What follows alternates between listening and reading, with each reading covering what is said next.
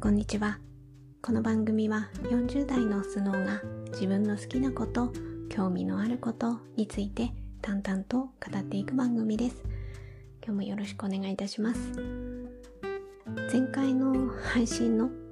あ収録ですね。前回の収録の時も最初に確か言ったんじゃないかなと思うんですけど、えー、前回に引き続き今日も同じ配信環境うん、収録環境ですね。えー、それまでは結構部屋の真ん中で撮ってる感じだったんですけれども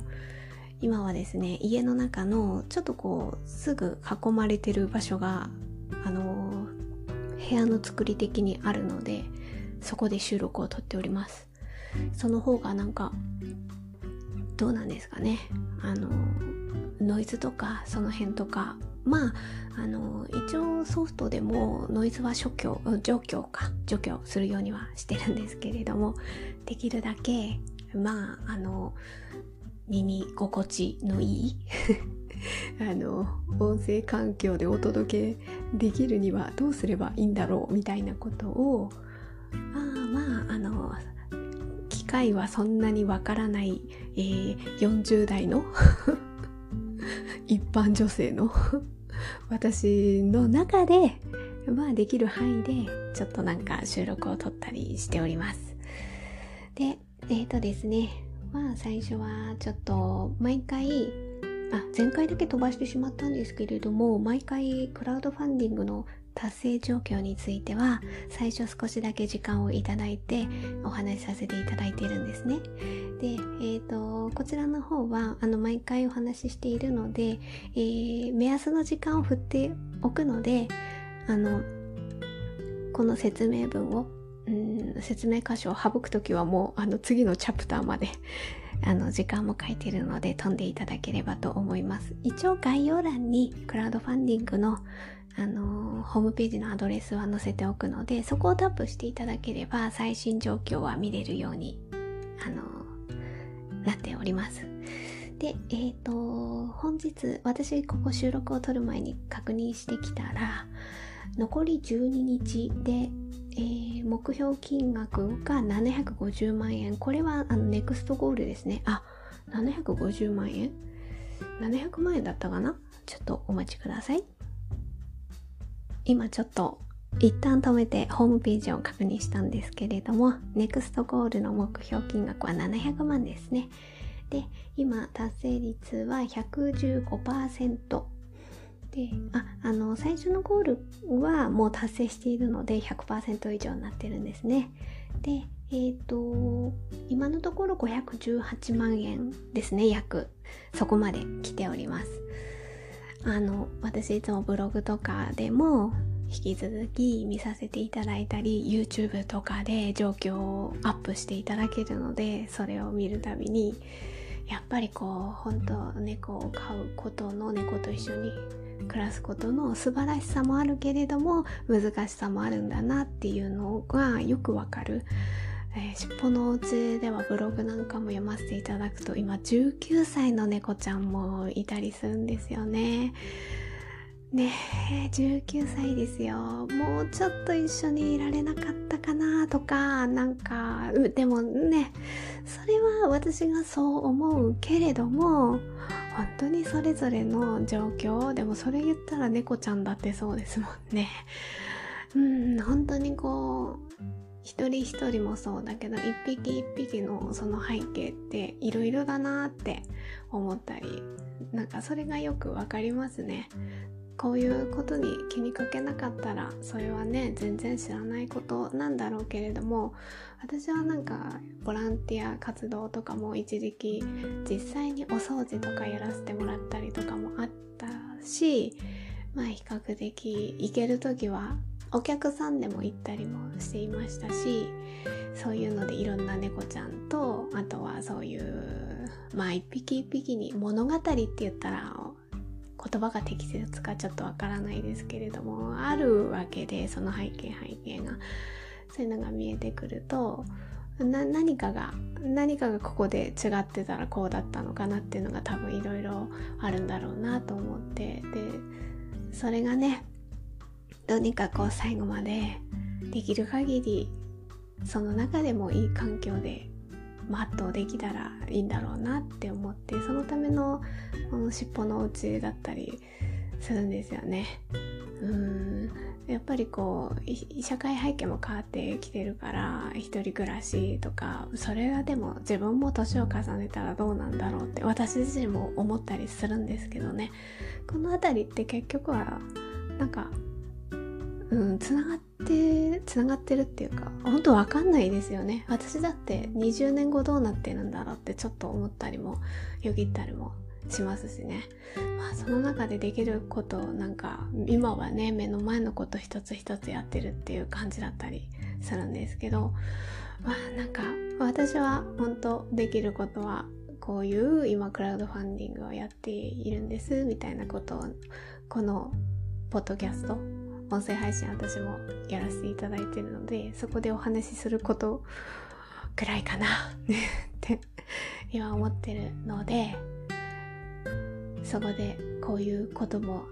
やってるんだって知ってもらえたらありがたいなと思って毎回最初ちょっとだけお話しさせていただくようにしてます。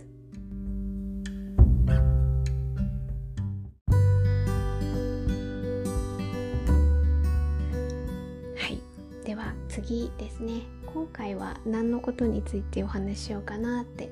思って、え今日はなんか私もなんか話す前に特に台本を書いてるわけではないんですけれども今日の話そうかなって思ったのすごく難しいことなんだなんだななんて思いながらタイトルだけなんとなく紙には書いたけどわあこれどうやって話そうでも話したいなっていうことを思ってて。なんか今日はですね音声配信だからこそ伝わることがあるのかもって思ったことについて話そうかなと思って。いやほんと難しい。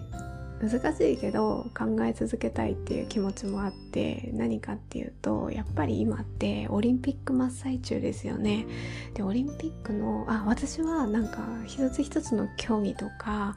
まあうん、そういうところはなかなか私自身も疎い部分もあってあの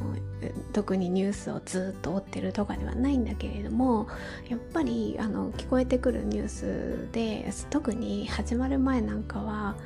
うん、この一言で片付けていいのか分かんないけど非常にこうゴタゴタしていたっていう部分はなんとなくありましたよね。でもそれはやっぱりこう社会背景社会情勢か、うん、コロナ禍の中っていうところはもちろんあるんだけれども、うん、それだけじゃないなっていう風なのも思って非常に複雑での0か100では語れないなっていうことも思いながら今こうやって喋ってるんだけれどもでもなんかその中でも大きかったのってあのちょっと何人か降板され降板？解任？ちょっと、うん、一人一人ちょっと違うので私もあちょっと間違ってたら申し訳ないんですけれども特にあの音楽の方で、えー、辞任？辞任かな？あれは。うんされた方がいらっしゃいましたよね。でそうですね。あの音楽の方のまあ音楽の作曲の方の担当だったけれども、何年も前の雑誌のいじめの記事のことが発端でそれがすごいニュースになってたなって思って。でその私もニュース記事のタイトルとかを見ながらああこういうことあってああこういうことあるんだみたいなのはなんとなく大まかにはね大まかには人それぞれこう伝わってるとは思うんですよね。そのネット記事のちょっとこうピックアップされた文章とかを見た人が一人一人あなんかそんなことがあってこうなってあやめちゃったみたいであでもオリンピックやるのかねでもでもやるのかなとかそういう感じでそこであの本当にそのもともとのその一人一人が経験したこともそうだけれどもその文章をどこをどう切り取ってどう読んだかでもあの実際あったことはあのななか0か100では語れないっていうのはその事実がなかったことにはできないのでそれはあったわけででもこれって結局はね多分突き詰めていけばあのオリンピックのその公的なあそこの頼む方もそうだし引き受けてしまったところもそうだしそこだよなっていう多分掘っていけばそこなんでしょうね。起きてしまったことはもうほんと悲しいけど変えようがないわけででもこんなに出てきてしまったのってオリンピックだからですよね。そこがあったからこういう風になってしまったのでそこの頼んでしまった方と引き受けてしまった側のそこの何かの掛け違いがちょっとでもあったらこういうことにはならなかったなっていう風なのは思うんだけれどもなんかそれでえっ、ー、と結局そこで言葉が必要だなって思ってそれきっかけだったのはあの爆笑問題さんの私ラジオも好きって言ってるじゃないですか。爆笑カーボーイ爆笑問題カーボーイ。あれをこの前の聞かせてもらった時にその前にあのテレビの方ですよね。サンジャポの方でネット記事には上がってるのを見ててであの記事を見た印象っていうところからあのラジオを聴く流れに私はなってそれを思った時にあこれは本当に言葉を重ねて重ねて重ねてやっていかないとその一部分ではこれは伝わらないし違った解釈一人一人違うまあなるんですけどね。一人一人違う解釈にはなるんですけれどもね。その辺がでも言葉を重ねて重ねたものを聞くのとただこうそこをピックアップされた文章を読むのではあこれは違うなっていう。あとそのテレビの尺の問題もありますよね。うん、そこそこが難しいなっていうのをすごく痛感しあとは音声だからこそ何て言うんですかねちょっとまあ時間の長さも違うからっていうのとあとこうテレテレビというかこう映像として自分が映されてないからより話に集中できますよねラジオだと。であのああいう番テレビ番組だと段取りとかがあった上で出演者もいた上で自分の話をするっていう状況と自分たちがメインのあのラジオ。でまあたまたまねありましたからね。爆笑問題にはそういう場があったからまあまあそういうことができたんだろうなとも思いましたけどまあそのラジオ番組もあってそれなりに時間も取れたっていうのがあったからこそあそこまで太田さんも説明することができたんだなっていう。でもこう非常にこう戸惑いながらもでもこう非常に向き合いながら言葉を選びながらっていうのは伝わってきてでも私もやっぱりあれ一回聞いただけじゃ私も全部が把握しきれない部分があるのでまだちょっとね今収録撮ってる時点ではまだ聞けるんですよ。だからあこれ一回撮ってちょっと私これからあのもうちょっと日が落ちたらウォーキング行こうかと思っていてそのウォーキングをしながらまたあの爆笑問題の 爆笑問題さんのラジオを聴こうかなって思ってて。でもなんかすごいいろんなそのことだけじゃないなっていうなんかその問題があった時にそれをどう捉えてでメディアの報道あとニュースの記事を自分がどう読み解くかっていうところの視点とかそういうのは今後も考えていかなきゃいけないなっていうふうに思っててでなんかこういう時代になったからこそいかようにでもできてしまう恐ろしさは多少はあるなあでも事実はあったからね。本当に。それはそうなのであの非常にあそのことに対して非常に憤りを感じるのももちろんわかるし、うん、ただそそそれもある一方での話なのでもうこの辺も私もなんで今日この私自分このテーマで話してるんだろうってこんなまどろっこしい話をしているんだろうっていう。でもなんかこういう話ってブログでは難しいなってあ私今ブログをしてるわけではないんですけれどもブログでは難しいなって思いました、うん、音声配信だからなんか私もこうやってこう一つの単語を出すたんびにうんでもこうでこうでみたいなのを考えながら特に私は別に何を読んでるわけではないので今その辺であの考えながらこうやってできるところがあとあまあできるところが音声配信のいいところでもあるしあとこう話しながらなんとなく自分の考えをまとめられるっていうのもあるので、まあ、そういう意味で、ね、すごい難しいけれどもこのテーマをちょっとあえて選びたかったっていうのはあるんですよね。今ちょっとあのマイクに向かって私ちょっと部屋で話していたんですがうちの猫があー猫の鳴き声取れた聞こえてるかな？聞こえマイクで拾ったかな？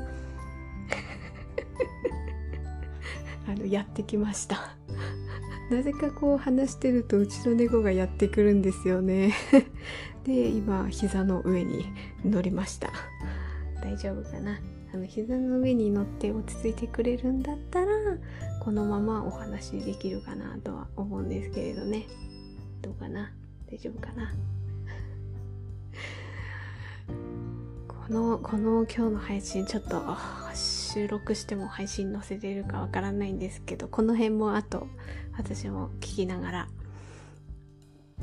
考えてみたいと思います。でもなんか太田さんの話を聞きながら本当になんか自分が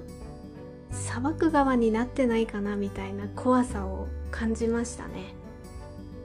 うん。しかもそのその情報を